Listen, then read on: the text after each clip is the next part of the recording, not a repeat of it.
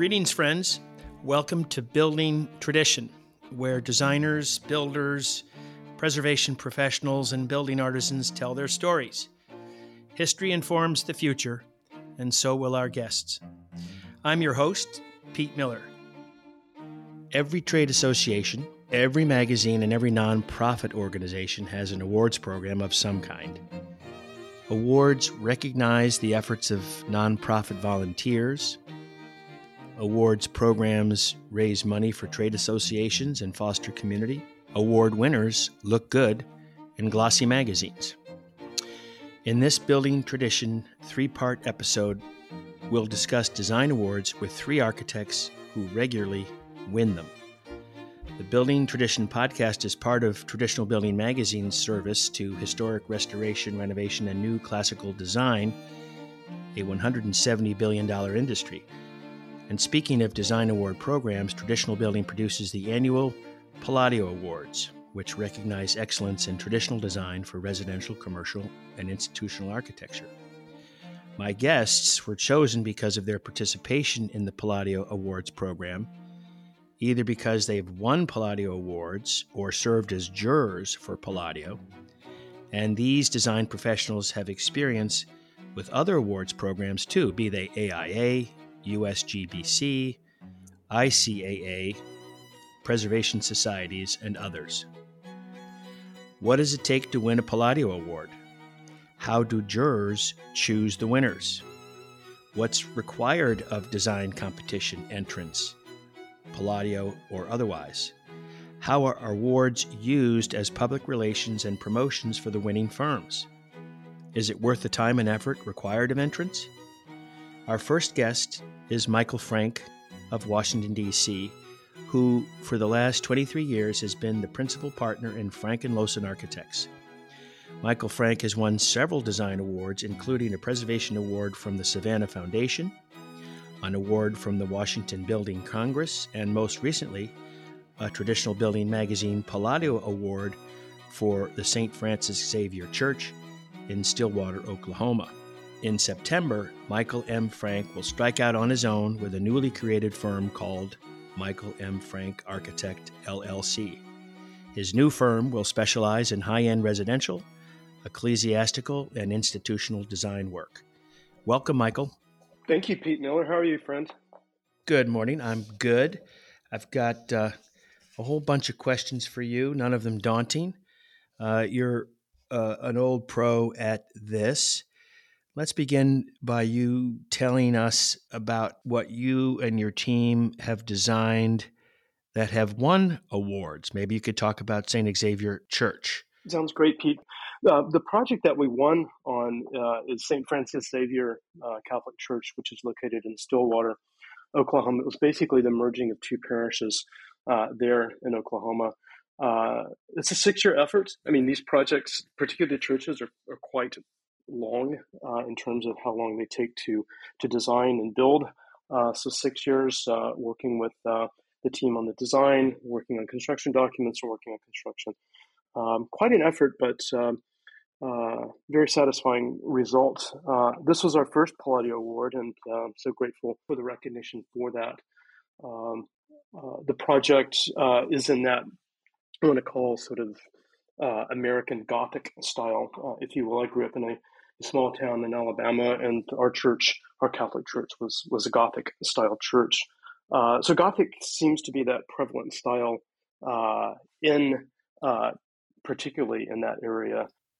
Do you enter every project you complete into some kind of an awards program, or do you pick and choose? We definitely pick and choose, Pete. It's it's it's a lot of it's a lot of work, but it's it's and I'm not saying that I'm not moaning about that, but it's a lot of work in the sense that uh, it basically gets our, our little act together. Uh, because what we have to do for that, and which we need to do, is we we we make sure we have great photographs. Uh, we we always uh, have our better projects professionally photographed, um, and then uh, putting together the application. Um, you know, we have to prepare written descriptions of the photographs and written descriptions in general. So it's an effort. I mean, everything in life is an effort, but it's certainly worth the effort to have eventually have that peer recognition. But we're very selective in what we choose. Uh, for this Palladio submission. I believe we submitted, I don't know, four or five uh, awards. Uh, we uh, submitted a, a, a, university building that we had just completed. We submitted also, I believe, a couple of residential projects. Um, but I think uh, I think I'm most proud of this one because it is is a, uh, a very unique project uh, in that sense. Well, you've won a ton of awards from a variety of places uh, Preservation Society of, of Savannah, ICAA, Palladio. What makes Palladio different? Oh, because Palladio has you in charge of it, of course. oh, that's the right answer. no, because because the Palladio is a national award, and it's it's not only uh, a regional award. I'm not uh, denigrating uh, the the regional awards, which are important as well, uh, but the the Palladio Award is is sort of the highest award, uh, one of the highest awards one can receive in the classical traditional uh, world, and he's got a great statuette that doesn't hurt uh, either, having that beautiful bronze acanthus leaf. But um, it's a it's a great honor to be recognized by our peers at that national level. So I think that what makes uh, it so special. What I like to remind people of that bronze Palladio statue is that it's as heavy as a shot put. So that's right. bend your knees when you lift it, and please don't ask me to ship it to you. Just take it home, and hopefully you'll get it through security. Now, Palladio has typically 10 to 12 categories within the competition. Do you have a favorite? You know, there's so much competition, and you know, because when when I started this classical gig, you know, 25 years ago as my own firm, I had worked with Greenberg and some of the great classical architects, and and uh, I was very much at the early startings and foundation beginnings of the Institute of Classical Architecture. Um, so there weren't as many of us working in this realm of architecture, but in the past 25 years, that's grown exponentially.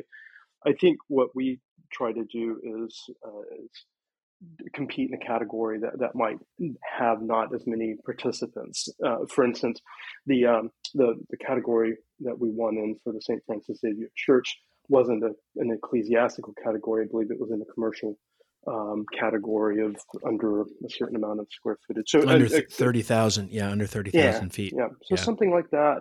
Um, you know, we're um, with my new venture. I'm going to do less churches. I'm going to do more hospitality work. Uh, so hospitality might be an interesting category.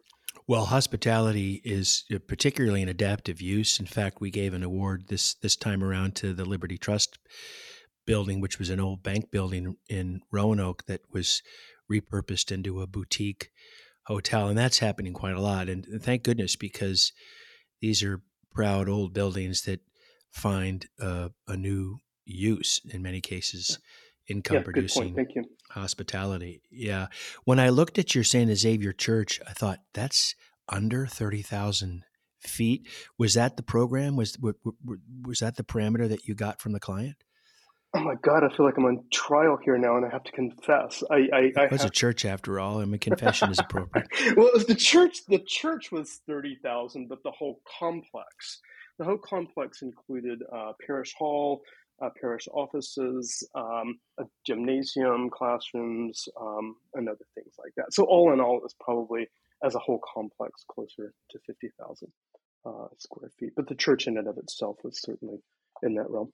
One, one thing that was unique about this project uh, compared to some of our other church projects is one of the major donors uh, wanted to make sure that the, that the church had a place for their young adults uh, uh to hang out because I think so many uh, kids are in that vulnerable group, particularly high school students when they leave, you know, um, per- perhaps a parochial school or something like that, where they don't have a place to hang out.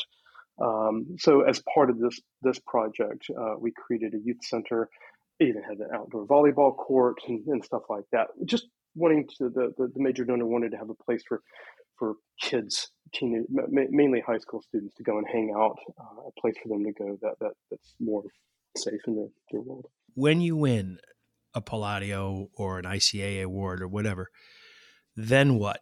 What's what's its impact on your team? I think the biggest impact is just a recognition that that we did a good job, And and and the thing is, at, at the end of at the end of six years, rarely does one get uh, um, uh, any sense of um, completion or pride or anything like that. I mean, I mean, I think uh, not. We have had dedication ceremonies and things like that, and dinners afterward where it's a great fanfare and stuff like that. But I think that's all part of the building process. But I think the recognition uh, of the team by members, uh, by your by your peers, basically, uh, is such an honor uh, because it's not just those people that are involved directly in the project; it's people looking at a lot of different projects and uh, and and reviewing those and honoring only one in each category. And I think that's particularly special because you know if, if everybody got a trophy, then it wouldn't be special, right? But, right. Uh, having a having a trophy uh, or this beautiful award to recognize one thing in one category uh, helps you realize that that that this particular project stood out. Uh, and that means a lot. It means a lot to me, and it means a lot to uh, uh, our staff, and it means a lot to to those I think um, uh, beyond the office. I think clients uh, recognize the importance of having peer recognition. Indeed. So, to that point, do you then promote the fact that you've won awards, and if so, how do you do that? Well, I have to admit, I'm, I'm a newbie to Instagram, and so I've sent out only my second post uh, yesterday. So I'm learning that. I'll follow you if you follow me. I'll uh, uh, uh, rate, rate each other the highest category we can possibly give, if that's even something that one can do in Instagram. so you're going to post your winning project photographs on Instagram. Uh, what else? Uh, what else? We also include it on our website. Our website's in flux right now. Uh, the brilliant folks at Dyad are working away um, on our new websites and uh, we'll have that listed uh, certainly amongst um, all of our accolades. They'll do a good job. Would you ever have a project or even an interest in entering a modern design competition? No, I and you know it's interesting, Pete. The um, uh, I think what what you do for our industry really um, is so helpful uh, in that those of us who are kind of on the fringe of um, of, of architectural design out of the mainstream, so to speak, the rebels, I guess, uh, doing this uh, uh, traditional and um, timeless um, architecture. Uh, we're not in the mainstream with that. So those outside of you and the Institute of Classical Architecture um, don't really recognize what we do and don't really, in my limited understanding of it, don't really honor um, what we do. Uh, so we don't have work that I think they would appreciate as much. Yeah, what's as, what's up with uh, that? Why is modernism the mainstream when so many people prefer traditional design? God, that's a topic for that's a whole other much podcast. longer podcast. Yeah. but it's a all right, hold that and, thought. And, and, and, and, far more intelligent people to, to, to, talk to that than I. But well, it's not taught in schools. I mean, we had exactly. a we had a seminar last week about hand drawing and watercolor rendering. That's not taught in schools anymore. No, it's not. One last uh, question for you, Michael. What advice would you give others about entering design competitions? Not that you want to create more competition, but for yourself. But what advice would you give? I think the advice I would give Pete is to get into the rigor of documenting your projects. And the documentation of your projects uh, starts early on. It's it's uh, the creation of um, graphic floor plans uh, or presentation type floor plans, um, elevations, um, sections. Uh, you know, everybody has downtime. So if you or your staff has some downtime, you know, pull out the floor plans of St. Francis Xavier and do more presentation type floor plans or elevations. Um, collect uh, photographs from field visits that you find uh, particularly nice.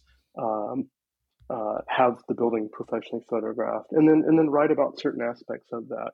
I think that that that rigor of doing that, not only for a um, an award submission, but doing that for your own edification, um, I think is a really good rigor uh, to have because that that enables you to um, assemble the information that you have about your project, and you can use that either in your portfolio or on your website or for award submissions. But I think in terms of, of your own legacy, um, putting together uh, a document on each project um, is a very rewarding thing that that uh, others will be able to learn from uh, in the years to come. Well, you're leaving a proud legacy, Michael Franck, and I know you will continue to do so since you're just hitting your prime. I turned 60 this year, Pete. Oh my God. When did that 60's the new 40. Thank you, Michael Franck. Michael Franck Architects. Congratulations on your new constitution. Um, and I know you'll continue collaborating with with the friends that have helped you get where you are. Enjoyed our you, conversation. We're grateful for you, Pete, and, and thanks everyone with uh, your fine company. Um, we couldn't do it without you. Thank you. I'm Pete Miller, and you're listening to Building Tradition, brought to you by Traditional Building Magazine. Subscribe on Apple Podcast or wherever you get your podcast.